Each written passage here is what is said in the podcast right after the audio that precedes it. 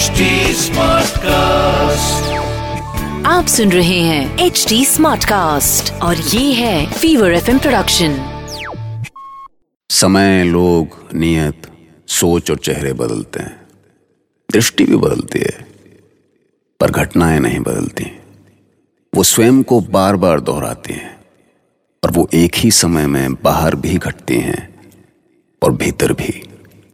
मैं संसार की उन सभी घटित घटनाओं का साक्षी हूँ। मैं वो आँख हूँ जो सब कुछ देखती है, अपलक, क्योंकि मैं आकाश हूँ। मैं आपको महाभारत की फिर वही कहानी सुनाने आया हूँ, जिसमें कहीं हम युधिष्ठिर की तरह हारे हुए खिलाड़ी हैं तो कहीं शकुनी की तरह चौसर के चतुर, कहीं दुर्योधन की तरह बिगड़ैल कुमार हैं तो कहीं भीम की तरह बेबस महाबली। ये बात और है कि जीवन के इस खेल में कोई जीतने के लिए बार बार हारता है। हैरानी की बात है ना, मैं भी हैरान हूँ। लेकिन शकुनी का खेल भी कुछ ऐसा ही था कि वो बार बार हार रहा था।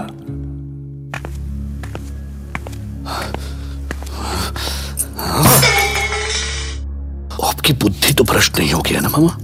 हा? जब आपको खेलना नहीं आता तो चौसर के इस आयोजन की आवश्यकता क्या थी मामा? आपको क्या लगता क्या मैं अपने अपमान का बदला लेने का कोई और तरीका नहीं ढूंढ सकता था? क्यों मेरी नाक कटवा रहे हो, मामा? लोमड़ी सा सोचो बाघ सा नोचो भांजे। तुम बहुत कच्चे हो। इसीलिए, मामा, शुकनी से प्रश्न कर रहे हो। ये जीवन एक खेल है। संख्याओं का मेल है। सिर्फ़ खेल देखो भांजे सिर्फ़ खेल देखो। देख तो रहा हूँ मामा देख तो रहा हूँ। उन पांडवों के मुख पर मुस्कान देख रहा हूँ अपनी नाक कटते देख रहा हूँ मामा। और कितना दिखाओगे क्या दिखाओगे? मिट्टी डालो भांजे अपने इस तुच्छ ज्ञान पर मिट्टी डालो। कुछ सच भविष्य के गर्भ में छुपे होते हैं जिन्हें तुम्हारी ये साधारण आँखें हैं ना नहीं देख सकती। इसलिए धीरज रखो भांजे। धीरज के कारण ही तो ये इतना कुछ देख लिया मामा। पर अब और नहीं देखा जाता।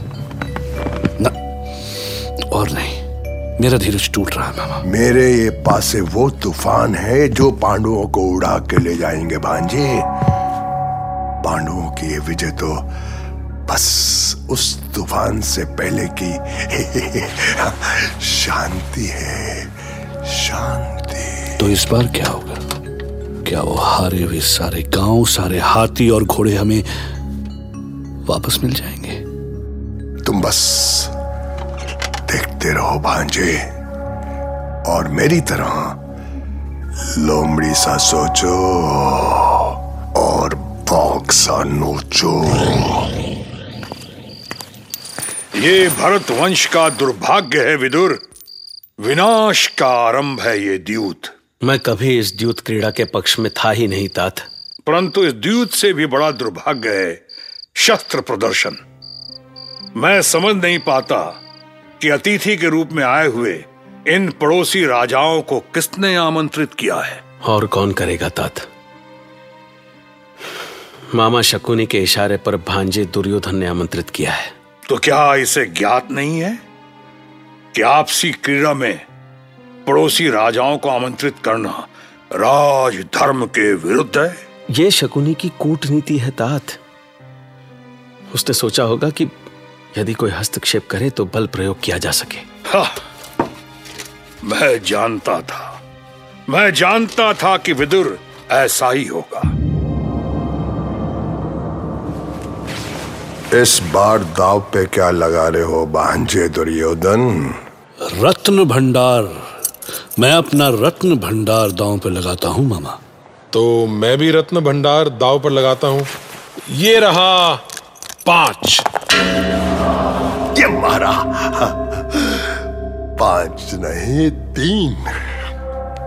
इस बार तुम बाजी हार गए महाराज युधिष्ठिर। रुको मामा शकुनी। बिना खेले आप अपनी जीत की घोषणा नहीं कर सकते। हाथ कंगन को आरसी किया। अभी देख लेते हैं। ये रहा पाँच। अब तो ठीक है ना धर्मराज? अब तो हम जीत गए ना हैं? यहाँ भी कोई शंका बाकी है? तो ठीक है मामा अब मैं अपना संपूर्ण स्वर्ण और आभूषण दाव पर लगाता हूँ। और तुम बोलो मेरे प्यारे भांजे। अब भ्राता युधिष्ठिर की बराबरी तो मैं नहीं कर सकता। पर फिर भी मैं भी अपने स्वर्ण और आभूषण दाव पे लगाता हूँ, क्योंकि खेल तो बराबरी का होना चाहिए। इसके लिए ये रहा सात महाराज युधिष्ठिर, देखो देखो देखो आ गया है सात तुम्हारी फिर से होगी है मात। महारानी महारानी द्रौपदी। क्या हुआ निहारिका? क्या मेरी आशंका सच हुई? हाँ महाराज युधिष्ठिर ने तो दो ही दावों में इंद्रप्रस्थ को दरिद्र बना दिया। बस अब आगे कुछ मत कहो। मैं सुन नहीं पाऊँगी। पर महारानी सच तो सच है। इसे स्वीकार तो करना होगा। ये सच तो मैंने उसी समय स्वीकार कर लिया था जब जब दुर्योधन का निमंत्रण आया था। तभी मुझे इसका आभास हो चुका था। सुनो क्या अभी भी पांडव खेल रहे हैं? जी महारानी ये खेल अब रुकने नहीं वाला है देवी।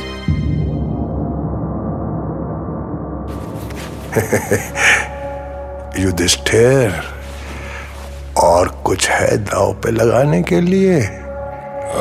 मैं अपनी सेना दास दासियाँ अन्न भंडार और इंद्रप्रस्थ दाव पर लगाता हूँ।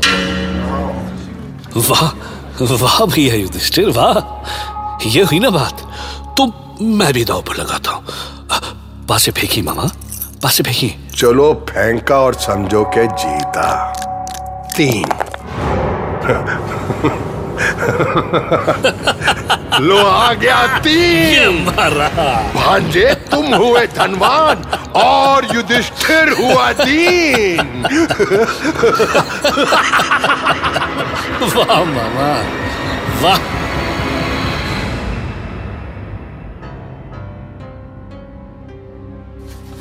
ये पांडवों की नहीं कुरुवंश की हार है विदुर। उस कुरुवंश की जिसे मैंने वट वृक्ष की तरह अपने रक्त से सींचा है। और मैं अपने जीते जी कुरुवंश की पराजय कभी नहीं देख सकता। तो रुकवाइए इस द्यूत को। यह द्यूत रुकवाया जा सकता है तात? नहीं विदुर नहीं।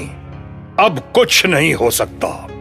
इस स्थिति में दुर्योधन और शकुनी को रोकने की कोशिश भी की गई तो ये सभागृह युद्ध का मैदान बन जाएगा। आप उन्हें यह द्यूत क्रीड़ा रोकने का आदेश तो दीजिए तात।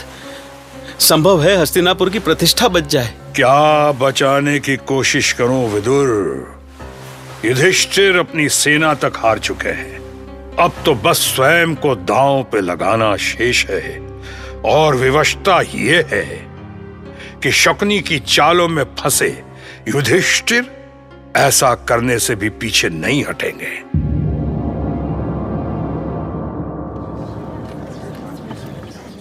भैया, अब बंद कीजिए विनाशकारी खेल और चलिए यहाँ से। पर भीम, धर्मराज खेल छोड़कर जाएँगे कहा?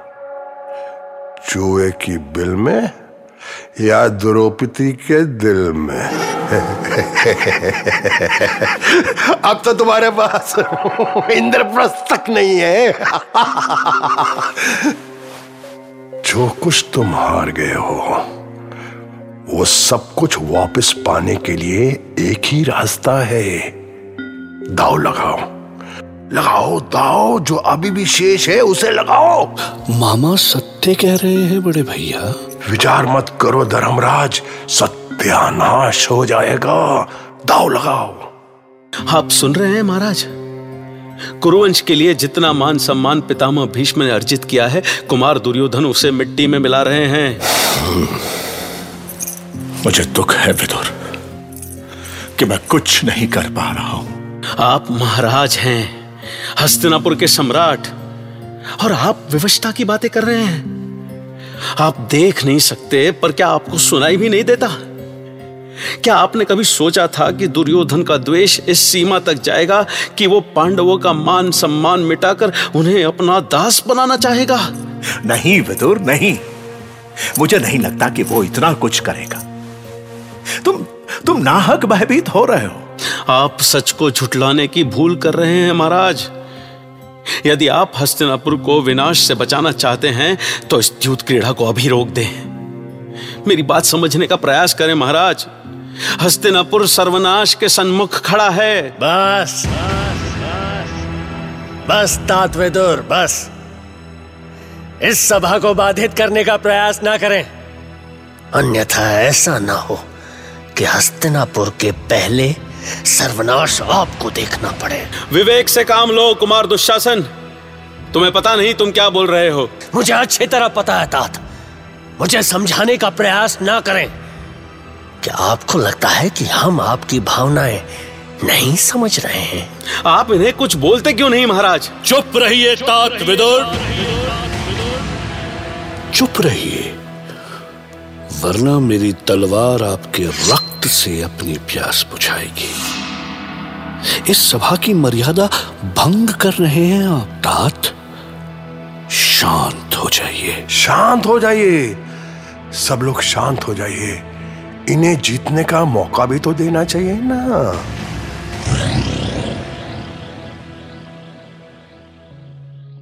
निहारिका द्युत सभा में क्या हो रहा है?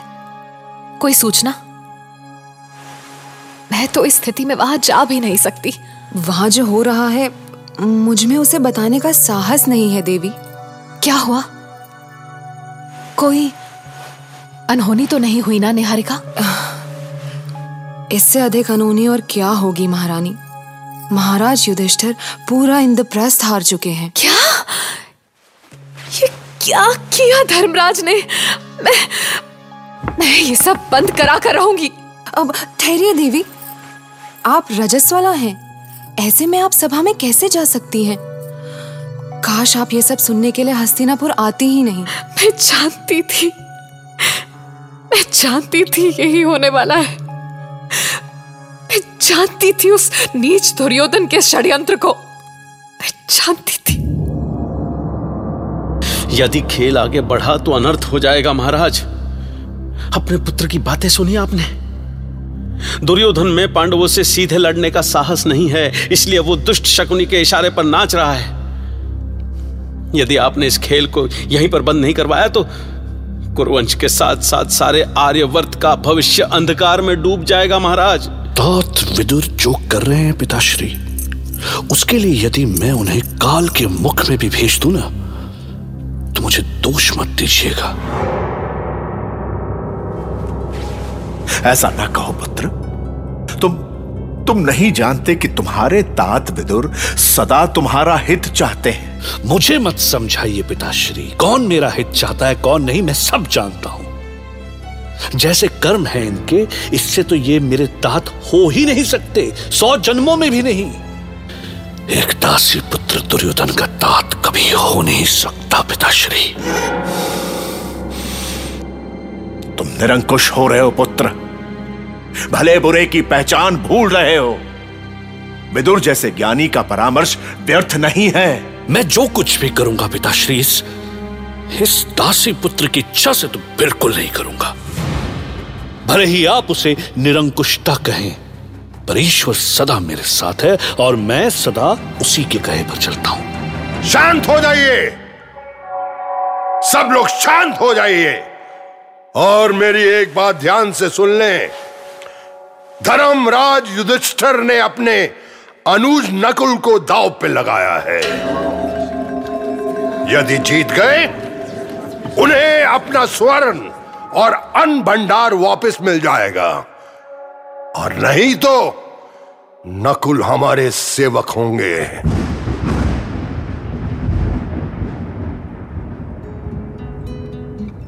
इस बार भी कुमार युधिष्ठिर की बाजी हाथ से निकल गई।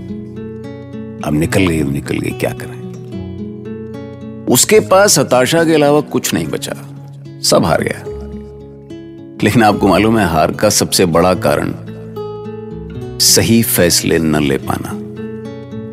Risk is a part of every game but shouldn't it be a calculative risk नहीं, ऐसे सवाल आया मन में तो पूछ लिया।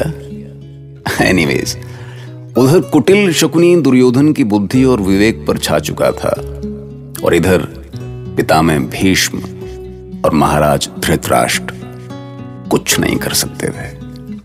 कुछ नहीं मतलब नथिंग सुनते रहिए, महाभारत।